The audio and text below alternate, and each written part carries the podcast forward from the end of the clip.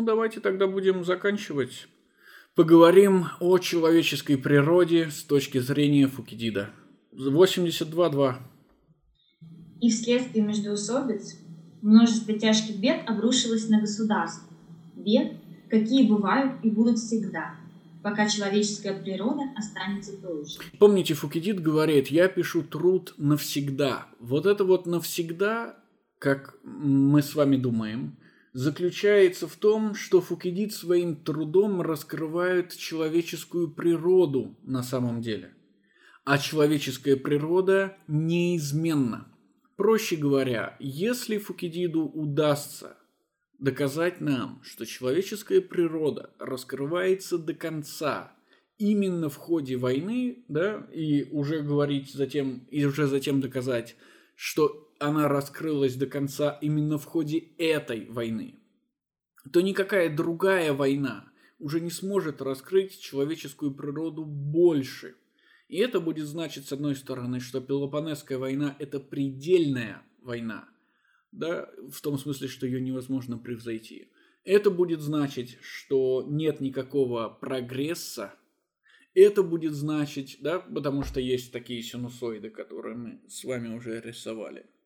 То есть, что такое же раскрытие человеческой природы может быть достигнуто в будущем, но оно никогда не может быть превзойдено. И это же будет на самом деле означать что Фукидид смог достичь своей цели и что поставленная, поставленная им для себя планка сделать труд навсегда будет на самом деле взята. Угу. Беды эти бывают то сильнее, то слабее, и различаются они в своих проявлениях в зависимости от того, при каких обстоятельствах наступают превратной судьбы в каждом отдельном случае.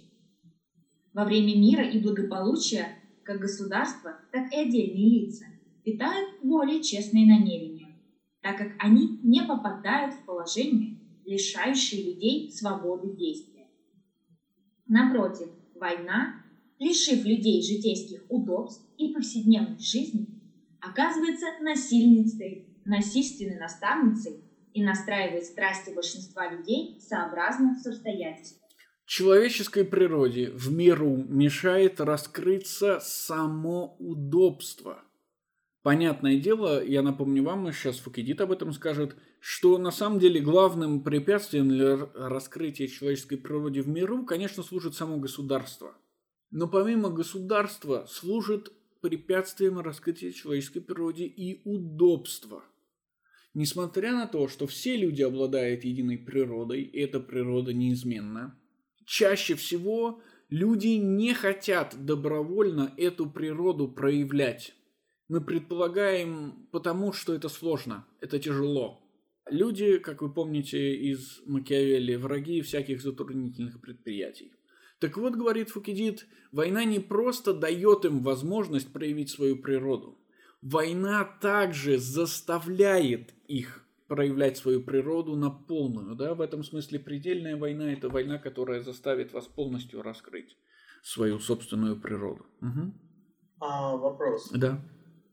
Удобство же не возникает просто так. Удобства создаются людьми даже ну, вне государственного состояния, потому что, как мы помним, государства начали возникать из э, страха и выгоды.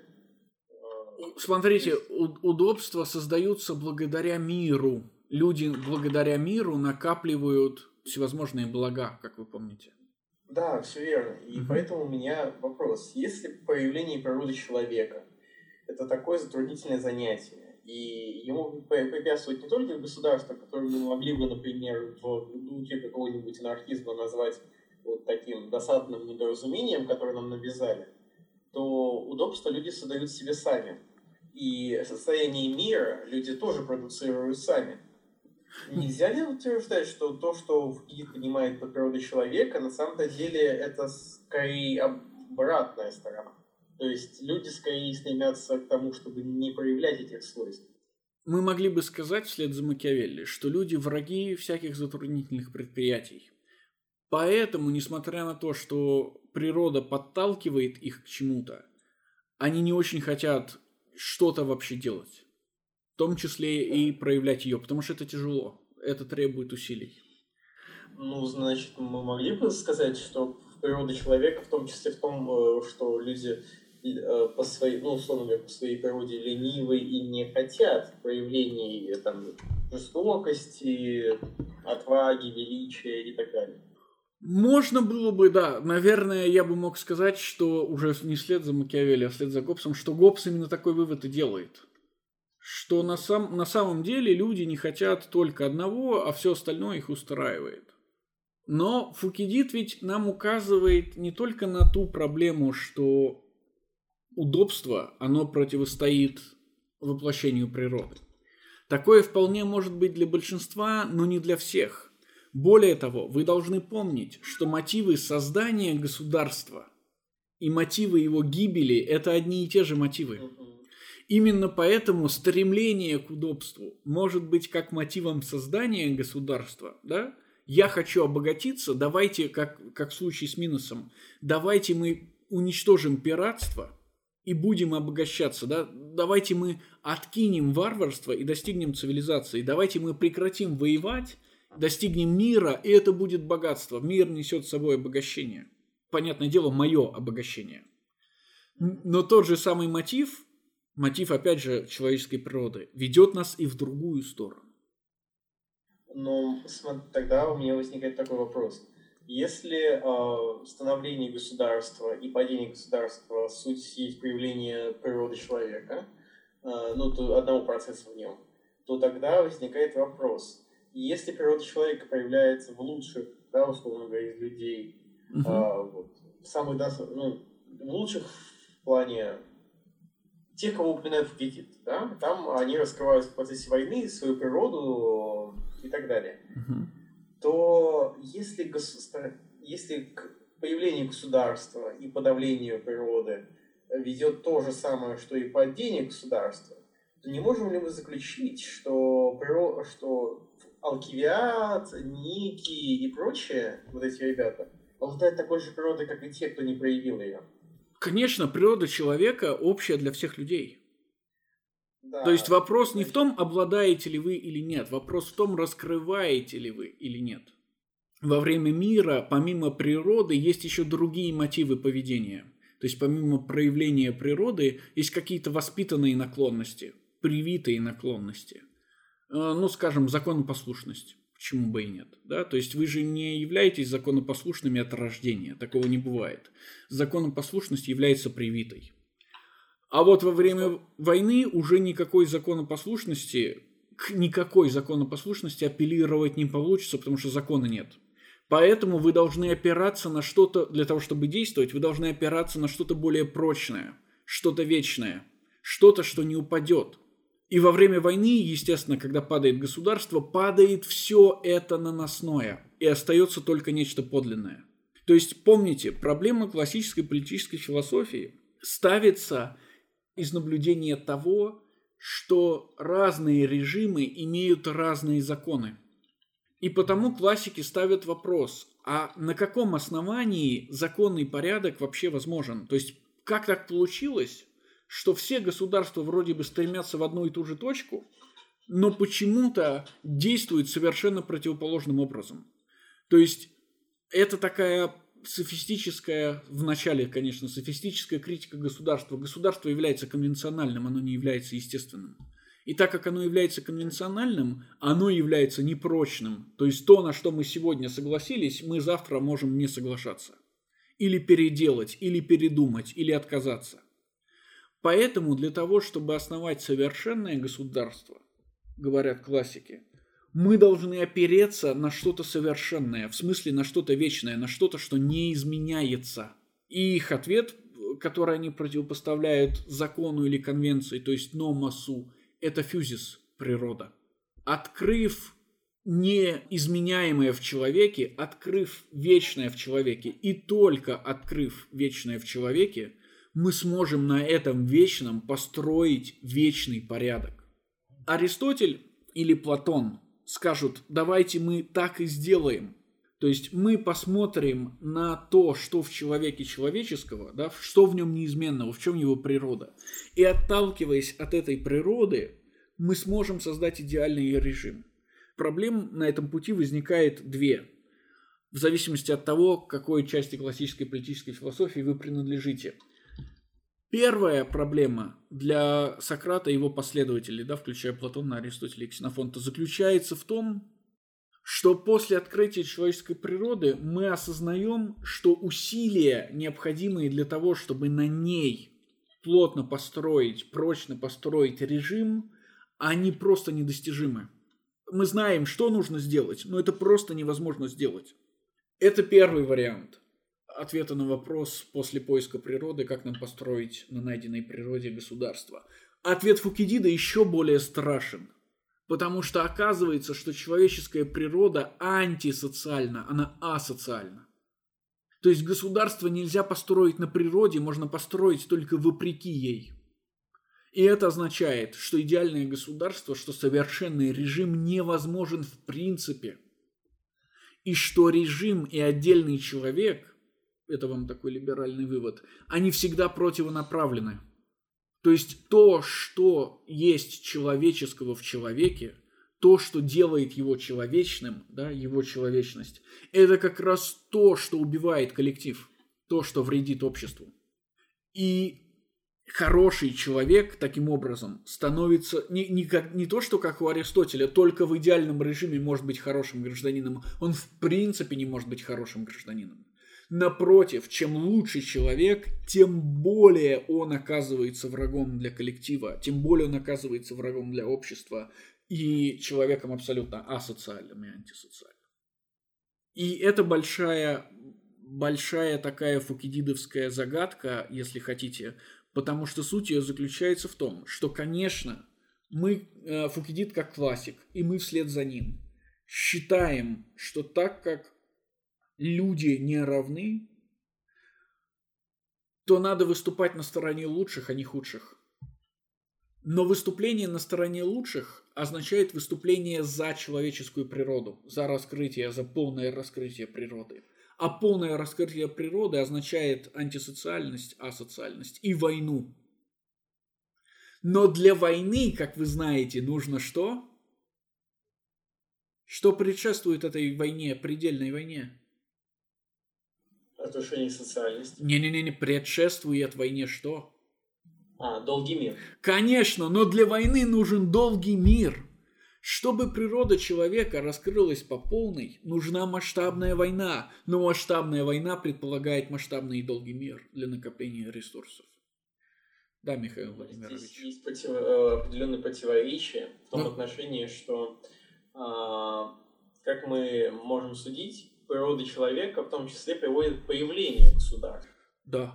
И, соответственно, а, подавлении природы человека, так, э, то есть само, условно говоря, самоподавление природы человека а, также является его, ее свойством. Если природа человека создает государство, то есть создает инструмент своего подавления, значит, что, ну, или подавление каких-то своих качеств, значит, стремление к вот этому, а, к социальному, к ну, условно говоря, слабому к непроявленному, также присутствует э, в природе человека, как и стремление к уничтожению социального и высвобождению этого самого э, человеческого. Э, это звучит хорошо, но здесь есть один, как мне кажется, недостаток. Государство не является естественным, оно является искусственным. Создание государства, хотя и имеет отношение к природе, потому что оно исходит из тех же мотивов, из которых потом исходит его гибель, да, из природных мотивов. Все-таки оно не является естественным. Искусственно в том отношении... Э, смотрите, тут, тут возникает вопрос, что мы заранее установили то, что государство является неестественным. Все, что создает человек, искусственно. Мотивация человека природная. Люди создают государство а, не потому, что им указал, там, спустился с неба Моисей и сказал, стойте государство, вам это нужно. А почему они создают государство? Потому что неведомы своей природой. Страх это природа. Из страха, да. Но страх это не природа, страх это внешний мотив, конечно. То есть природа человека не в том, чтобы бояться все время. Хотя страх человек может испытывать. Они создают государство из страха. Но создают его, если мы вспомним про Гоббса, с помощью разума, не с помощью природы. Это действительно такой хороший парадокс. Не заключено, не заключено ли в природе человека государство? Вот если мы следуем за, Гоббсу, за Гоббсом, ответ нет, потому что государство искусственно. Аристотель считает, что государство естественно, и оно выходит из природы чист, чистейшим. То есть искусственное государство – это государство, созданное с помощью разума. Естественное государство – это государство, не созданное с помощью разума, это государство, созданное с помощью инстинктов. И вот по Фукидиду государство, естественно, искусственно – и в этом смысле, несмотря на то, что оно исходит из естественных мотивов, да, в какой-то части, его создание опирается на естественные мотивы. Мы можем даже, наверное, сказать, что его существование опирается на естественные мотивы. Но эти естественные мотивы не являются полными, полноценными.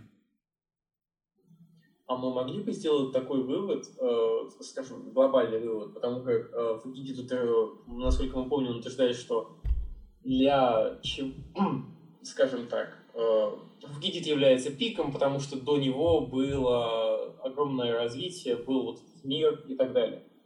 Что природа человека, суть есть не в том, что он там социален, он э, естественно ли для него государство или нет, или граждан, является, пребывает ли он в гражданском состоянии, да, как сказал Аристотель, что вот, природа человека – это вот быть политическим животным. Uh-huh. А, или же наоборот, что он антиполитическое животное, и он вообще должен уйти из государства и стать э, добрым дикарем, как завещал Руссо. А в том, чтобы в человеке, э, в природе человека заложено противостояние э, между подав... подавлением индивидуализирующего начала и его раскрытием. Это хорошая мысль, но, наверное, будет лучше переформулировать ее. То есть природа человека имеет только одну направленность, но ее реализация во многом оказывается противоречивой. Вот, вот наверное, так. То есть природа человека строго антисоциальна. Ни, ни, никакого соци... Ничего социального в ней нет. Но ее реализация ведет к социализации так получается, что она ведет к социализации. Но ульти- ультимативно она, конечно, ведет к гибели социального, к гибели общественной. И это большое противоречие, да, это большая проблема, на которую и вы, и я пытаемся вместе указать. Тут еще возникает нюанс, что мы с вами можем, например, утверждать как раз-таки антисоциальность человеческой, человеческой природы, в том и Фукидид нам дает больше доказательств этого, да, то есть мы наблюдаем в истории Пелопонесской войны последовательное фактически разрушение социального. И как следствие высвобождение вот этих новых, э, новых личностей, вершиной которых является Алкибиад. А, но тут возникает вопрос, что а, является ли социально исключительно противопоставлением человеческому? Мы возвращаемся обратно, да. В какой-то момент человеческое требует или создает социальное. Но только для того, чтобы, оперевшись на него, да, оперевшись на его гибель, затем высвободиться до конца. То есть в случае создания государств человеческая природа играет свою роль. Но эта роль подавлена. Это роль не полностью раскрывающегося человеческого.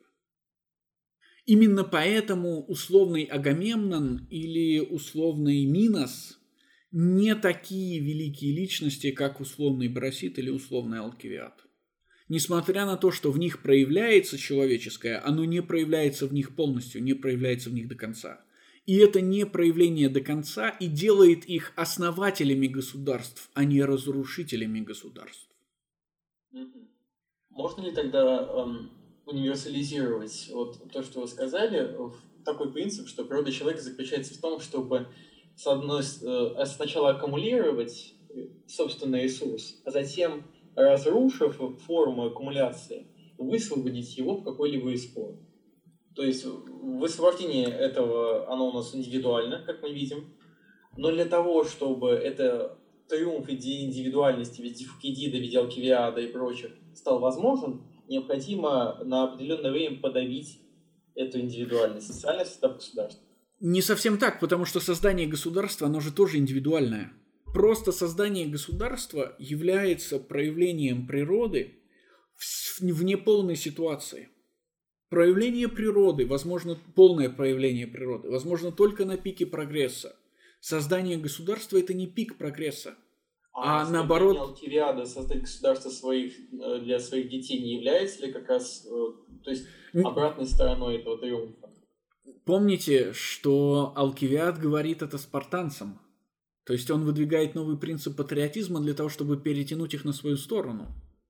Мы не можем знать, верит ли он в этот принцип и собирается ли он вообще что-то создавать, помимо того, что он собирается просто захватить власть в родном городе. Это действительно так, но возникает такой вопрос, что его амбиция стать тираном фактически же предполагает, что он не просто вот пришел, сел на трон и, и хватит с этого. Ну, конечно, мы знаем, что он там недолго просидит, но Алкивиад этого еще не знает, для него это еще не просквыливает. Фукидид показывает нам, что человеческая природа, да, ее, ее раскрытие никак не связано с успехом или неуспехом. То есть верно. идея о том, станет ли Алкивиад или не станет кем-то, она абсолютно второстепенна по сравнению с природой, с раскрытием природы.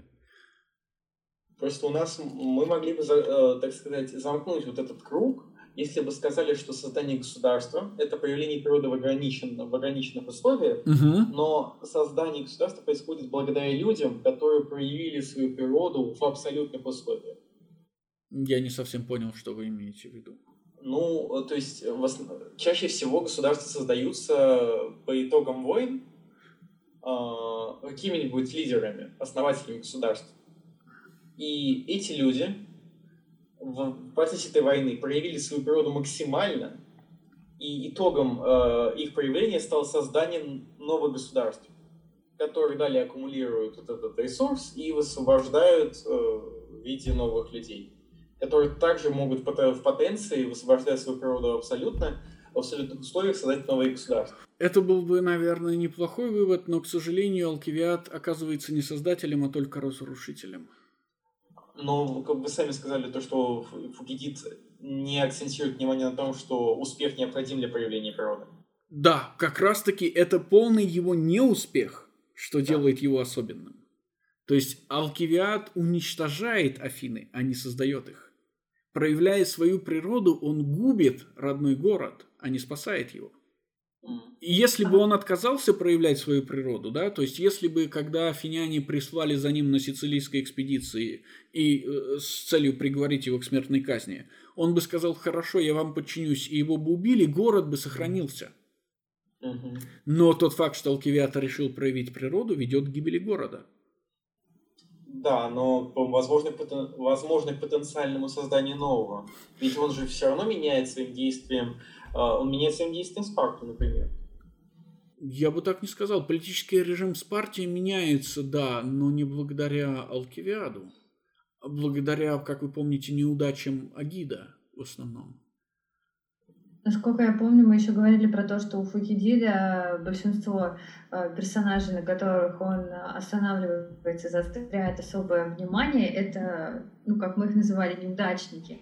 То есть они на самом деле в, классическом, в классической оценке не добились какого-то успеха. Да, именно об этом мы говорили, и на это я обращал ваше внимание, что ценность человека с точки зрения Фукидида не связана с тем, оказался ли он успешен или нет а только с тем, насколько хорошо, насколько полно он проявляет природу, то есть насколько человечным он является, конечно. Вот э, как раз, кстати, вопрос. Мы же говорили о том, что у нас был э, Агамемнон э, в свое время, угу. так сказать. Он ведь, мы почитаем его основателем государства. Да, мы можем это сделать, да. И Агамемнона Фукидид упоминает как одного из вот двух э, великих людей той войны. Нет, одного единственного. А, в Троянской войне есть только Агамемнон, да. Вот, и Агамемнон раскрыл свою природу и стал основателем государства. Но именно поэтому его превосходят следующие за ним. Безусловно. Да. Но их их превосходство стало возможным благодаря тому, что Агамемнон создал государство. Даже больше цивилизацию, да. Греки стали да. цивилизованными людьми, да, конечно. И тогда получается, то есть получается замкнуть круг, что Агамемнон фактически проявив свою, высвободив свою природу, свою человечность на том этапе максимально, но понятное дело, что он высвободил ее в гораздо меньшей степени, чем его последователи. Да, ну конечно, потому что он был первым. То есть высвобождение человеческой природы становится на сторону социального в условиях ограниченных ресурсов и становится против социального, когда эти ресурсы достигают своего пика. Аккумуляция этих ресурсов так или иначе достигает своего пика. Раскрытие природы, как и война, связаны с прогрессом. В случае же регресса, в котором находился Агамемнон, природа не может, хотя она все равно продолжает действовать, природа всегда продолжает действовать, она не может раскрыться полностью. Именно поэтому из-за этого неполного раскрытия Агамемнон оказывается основателем государства, а не его губителем. Угу. Точно так же, как и Минос, например. А, в таком случае, если э, в таком случае мы можем сказать, что потенциально возможно, э, Пелопонесская война не стала бы предельной, если бы Алкивиас умудрился бы создать новое государство. Если бы его там новый патриотизм, его новое новое видение, создало, создали бы новое государство, тогда бы э, он дал бы новый виток развития, и те, кто бы разрушил бы его строй, превзошли бы его по раскрытию природы человека. Да, сложно говорить о таких спекулятивных штуках, но все-таки вы должны помнить цель Алкивиада. Ведь цель Алкивиада – это не Афины. А что является целью Алкивиада? Эллада? Нет, Собственная выгода. Не-не-не, смотрите, когда Алкивиад говорит афинянам, зачем они плывут на Сицилию, или когда он говорит спартанцам, зачем афиняне поплыли на Сицилию, Фукидид оба раза показывает, что это был не план афинян, это был план Алкивиада. Что это за план? Что идет после Сицилии? Ох.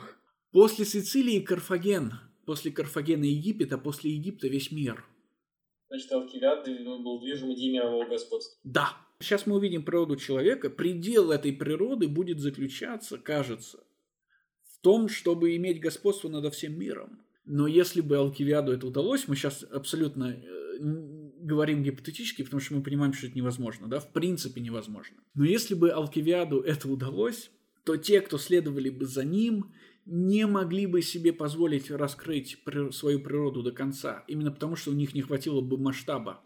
Им некуда было бы больше расширяться. Но давайте я снова отброшу вас к Карлу Шмидту. Помните, Карл Шмидт говорит, э, знатный гопчанец, напоминаю, что политика во всемирном государстве была бы невозможна, только если бы мы бы не нашли кого-то еще. Кстати, интересный момент касаемо мирового господства в э, современной практике – это расширение в космос и попытка конкурировать на уровне уже не планеты, а выхода за ее пределы. То есть это, по сути, если мы будем говорить э, в категориях Фукидида, попытка э, раскрытия человеческой природы, выходя на новый уровень. Да, но это раскрытие становится возможным в пределах только войны причем большой войны. И очевидно, что если у нас есть единый мир, то у нас есть только два варианта войны. Первый вариант это гражданская война, и она не может быть большой, потому что ресурсы обоих сторон в этом конфликте меньше, чем ресурсы единого мира. То есть обе стороны обладают меньшими ресурсами, чем мир целиком. Поэтому война, раскрывающая человеческую природу на полную, была бы только в том случае, если бы мир целиком воевал бы против кого-то. О чем Шмидт и говорит. Как вы помните, я надеюсь. Но вот этих кого-то нет. Поэтому, несмотря на то, что вот Иван Алексеевич говорит, всегда есть возможность гражданской войны, да, но гражданская война это всегда регресс. Если мы говорим о едином государстве. Хорошо, давайте тогда двигаться дальше. Три. Так междуусобная брань царила в государствах. Те из них, которые почему-либо стали волноваться позже, ознакомившись уже с предшественниками, с предшествовавшими событиями, шли гораздо дальше в крайностях изобретаемых ими планов будь это коварство в нападениях на врагов или бессмысленная мстительность. Извращено было общепринятое значение слов в применении их поступков. Безрассудная отвага считалась храбростью и готовностью к самопожертвованию за друзей. Предусмотрительная нерешительность – трусостью под благовидным предлогом. А рассудительность – прикрытием малодушия. Ну, ну, конечно, не рассудительность, а умеренность да, должна быть. Вдумчивое отношение к каждому делу, неспособностью к какой-либо деятельности. Наоборот, безумное рвение признавалось уделом мужа, а осмотрительное обсуждение – благовидным предлогом уклончивости. Человек ничем недовольный считался неизменно надежным, а тот, кто возражал ему, внушал подозрения. Удачно устроивший козни признавался проницательным, а заранее постигший их еще более ловким. Если кто заботился о том, чтобы не пришлось прибегать ни к чему подобному, того называли разрушителем товарищеских связей и трусом перед противником. Вообще превозносили похвалами того, кто предупреждал задуманное другим какое-либо злодеяние, и кто подстрекал к тому другим, и не помышлявших о таких действиях. Итак, смотрите, это снова такая, такой макиавеллистский заход. Фукидид говорит, что во время гражданской войны вопрос хорошести человека смещается с моральных оценок на оценки эффективности его деятельности – в том смысле, что, вспомните, как говорит Макиавелли, возможно такое словосочетание, как «хороший убийца». Не в смысле морально хороший, а в смысле эффективный убийца. Если мораль является второстепенной, является наносной, является искусственно созданной, то вопрос о том, как оценивать человека с естественного стандарта, это, конечно, вопрос его аморальности.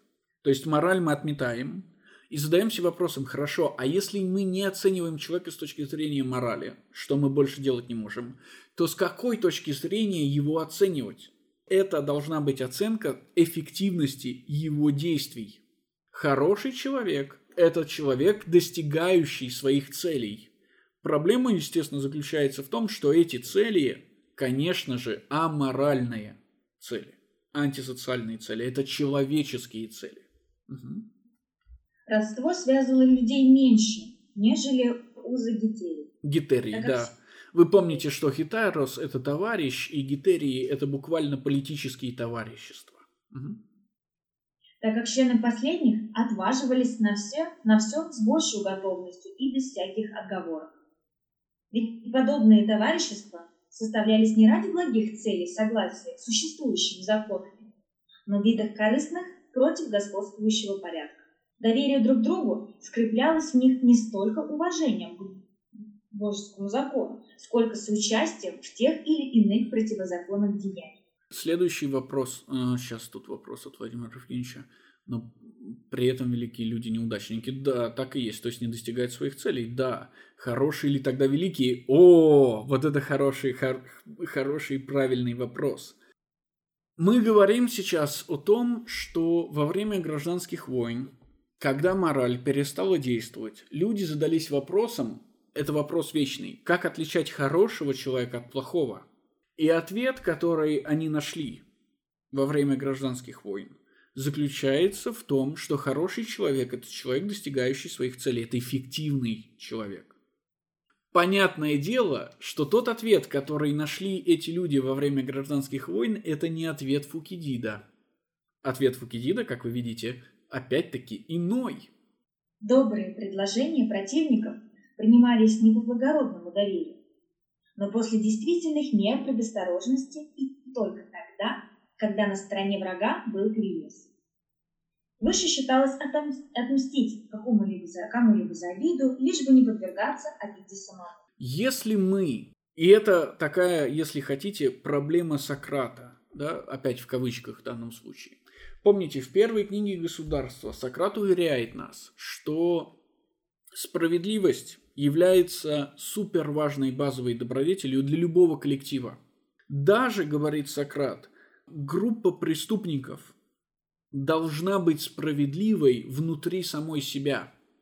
Потому что если она не будет справедлива внутри самой себя, если эти люди не будут относиться друг, к другу справедливо, эта группа просто распадется. То есть какой-то уровень морали, уверяет нас Сократ, необходим при любом коллективном существовании, если этот коллектив собирается просуществовать хоть сколь-нибудь долго. Вот Фукидид говорит нам, что во время гражданской войны люди действительно отбросили классические представления морали, о божественной морали и человеческой морали, да, об уважении к закону, к справедливости, но при этом все равно смогли удержать существование своих маленьких гитерий или относительно маленьких гитерий, маленьких сообществ. Причиной этого, как говорит Фукидид, является не мораль, а что? Жанна Витальевна, пока остальные думают, прочтите еще раз над семерочкой. Доверие друг другу. Доверие друг другу скреплялось в них не столько уважением к, божес... к божескому. К божескому закону, сколько соучастием в тех или иных противозаконных деяниях. Итак, что на самом деле скрепляет маленькие сообщества мы можем даже сказать и большие тоже, что на самом деле скрепляет маленькие сообщества, если не мораль конвенциональная, а что? Коллективные преступления. Ну, нет. И даже не общее дело. Что? Страх? Конечно, страх. Общий страх, потому что другие нападают, и, соответственно, объединяясь, есть больше возможностей. Не-не-не, общий страх, что если вы что-то будете делать не так, вас сдадут. Или так. Конечно, на самом деле сообщества скреплены не позитивными уверениями, да, не позитивными вещами, такими, такие как мораль или божеский закон, или справедливость. На самом деле они скреплены негативными мотивами, мотивом страха.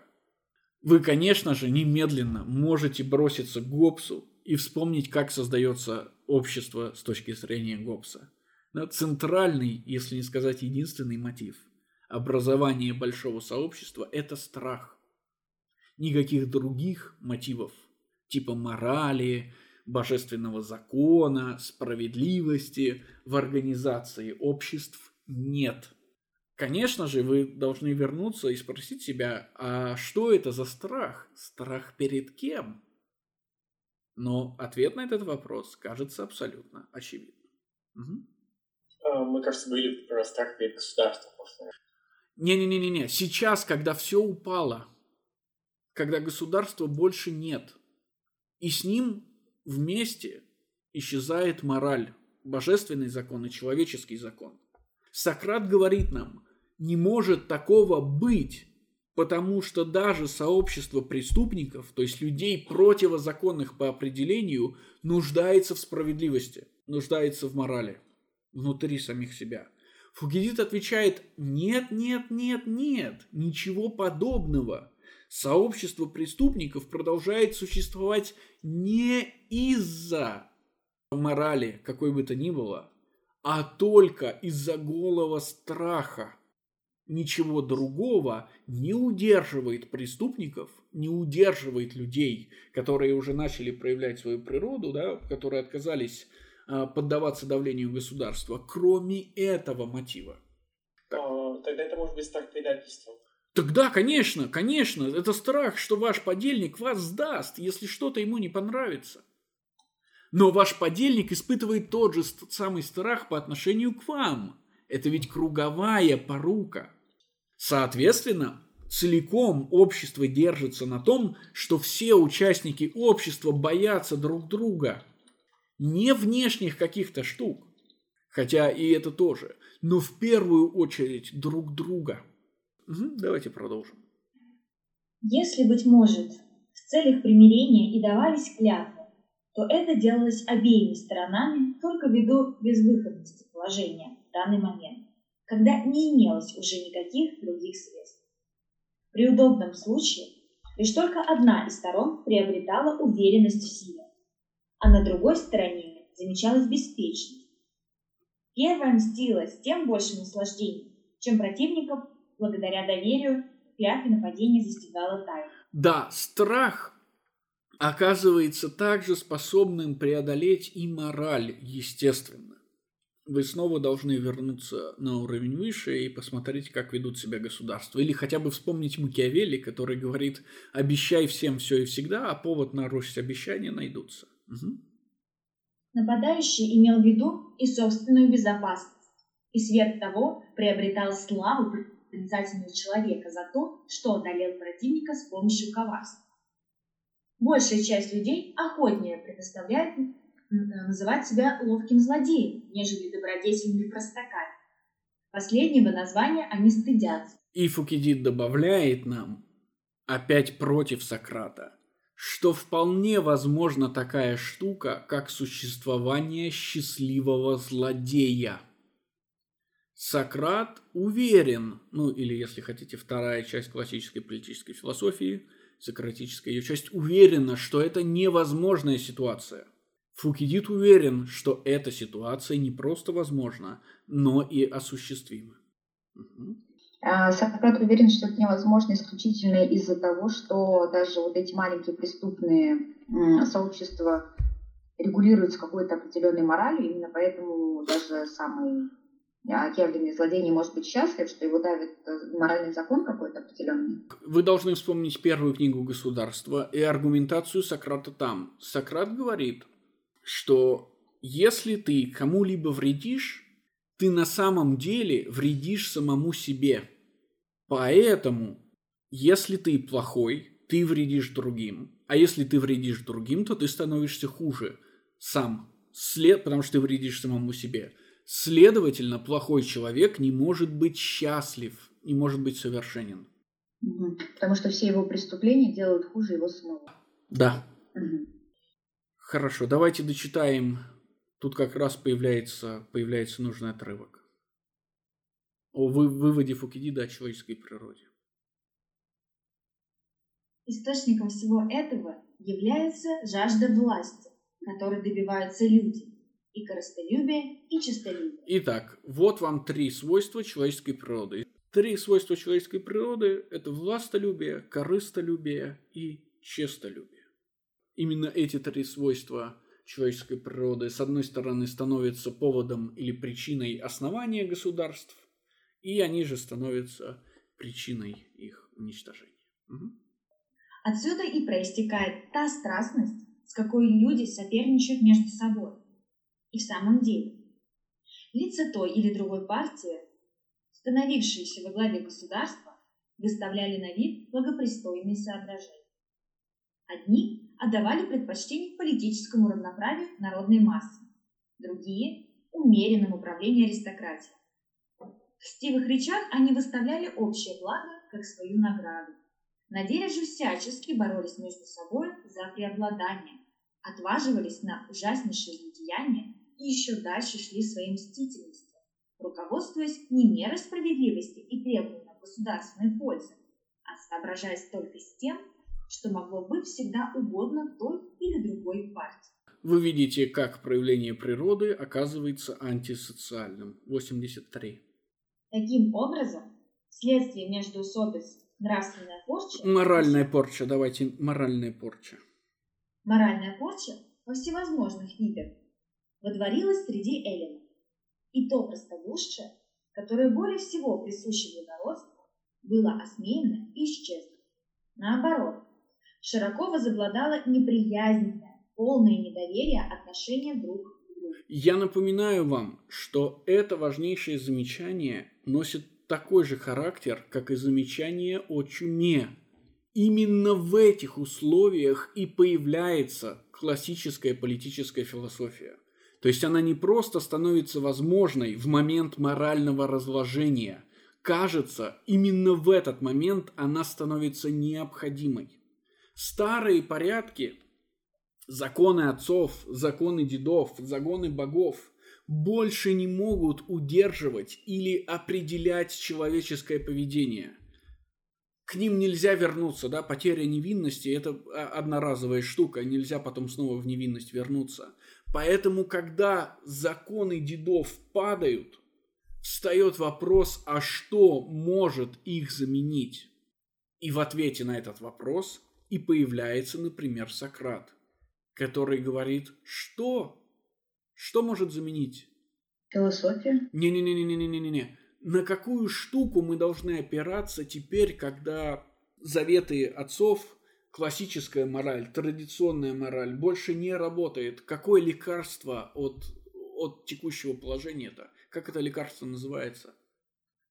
Э, какая-то религиозная подоплека? Не, нет, никакой, никакой религиозной подоплеки больше быть не может. Нужно создать собственный миф. Нет, нет, нет, нет, нет. Это... А, а религия равно деды? Правильно? Конечно, конечно. Так, значит, неправильно. Да, Сократ предлагает опереться на что-то другое в человеческом поведении. Не на традицию, на что? Сократ предлагает опереться на разум. А, Традиция мертва, и она больше не может вернуться. Поэтому нам нужно что-то другое, на основании чего мы могли бы построить общество. Появляется философия в этот критический момент, и только в этот критический момент она возможна, и говорит, у меня есть решение этой проблемы. Мы должны опираться на разум. Кто-то говорил философия, это получается из разума вытекает философия, да? Нет, я имела в виду, что, вернее, я ошиблась. Был вопрос, что придет на, э, что придет взамен э, падшим, упавшим, разрушенным законам, и этот ответ предлагает философия, она предлагает ответ разум, Да. если я правильно понимаю. Да. Сократ предлагает этот ответ. Сократ предлагает рацию, да? Да, да. И мы, естественно, можем сказать, что какое-то время, какие-то две тысячи лет, две с лишним, этот ответ был успешным. Почему этот ответ был успешным? Потому что люди, существовавшие в, а, в ситуации, когда больше нельзя опираться на обещания, потому что традиционные обещания больше ничего не значат, да, все обещания подкрепляются богами. Когда нельзя опираться на законы, начали уже самостоятельно опираться на нечто другое. Давайте посмотрим на что. Три. Перевес обыкновенно бывал на стороне людей не особенно дальнего ума.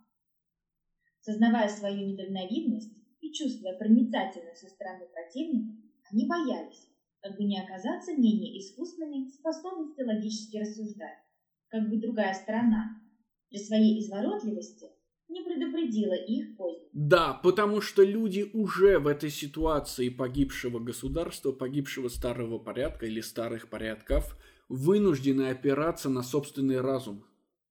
То есть раньше дело было простое. Вам человек что-то обещает, клянется богами, он это сделает.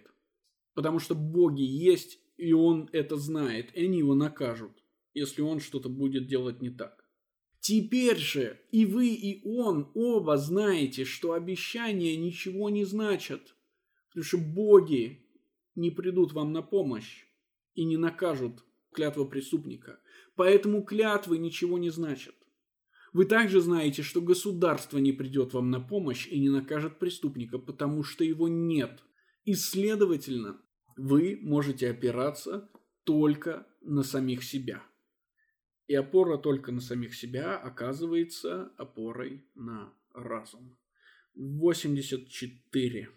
Все эти злодеяния большей частью имели место впервые на Киргизии. Вы видите квадратную скобочку перед 84, правильно? Вот эта квадратная скобочка возникает из того, что стиль текста меняется так сильно, что многие современные переводчики считают, что этот отрывок не написан Фукидидом. Мгм. А именно, все, что могло быть совершено в отмещении правителя, действовавшим с наглостью, без всякой умеренности и вызывавшим мстительность со стороны управляемых. Все, что могло быть сделано для избавления себя от обычной бедности, в особенности вследствие противозаконной решимости и страстного желания захватить чужое добро. Да, помните, что, естественно, афинская чума ведет к правильным выводам о том, что нет смысла действовать на долгую перспективу. Мгм. Наконец, все, что люди могли учинить не из мести за превосходство, но будучи почти в равном положении с противником, впадая в крайность вследствие необузданности страстей и действуя с ожесточением и беспощадностью. В это время основы государственной жизни были потрясены. Человеческая природа, которая свойственно впадать в преступления вопреки законам, взяла верх над последними и с наслаждениями проявляла себя, не сдерживая страсти, господствуя над правом и враждуя с лицами, имеющими превосходство. Да, и тут Фукидид прямо говорит, что человеческая природа является антисоциальной. Угу. Иначе люди не ставили бы месть выше благочестия, корысть выше справедливости. Иначе зависть не имела бы гибельного действия. Тут общих законов на такие случаи, когда при неудаче у каждого есть надежда хотя бы на собственное спасение. Теперь они требуют, чтобы законы заранее были нарушены, чтобы их не было и в помине на тот случай, когда придется мстить другим, потому что, быть может, кто-нибудь, попав в опасное положение, будет нуждаться в том или ином из этих законов. Да, смотрите, какой интересный вывод. Люди требуют общих законов, люди требуют справедливости тогда, когда при неудаче есть, у каждого есть надежда на собственное спасение. Но законы больше не работают, и надежды на собственное спасение нет. Поэтому люди хотят не спастись, не столько спастись сами, это невозможно, сколько они хотят уничтожить того, кто сможет спастись. В случае, если они победят. Что ж, на этом описание гражданской войны на Киркире заканчивается. На этом заканчивается и описание Фукидидом природы человека и ее свойств. И на этом, наверное, нам с вами и нужно остановиться.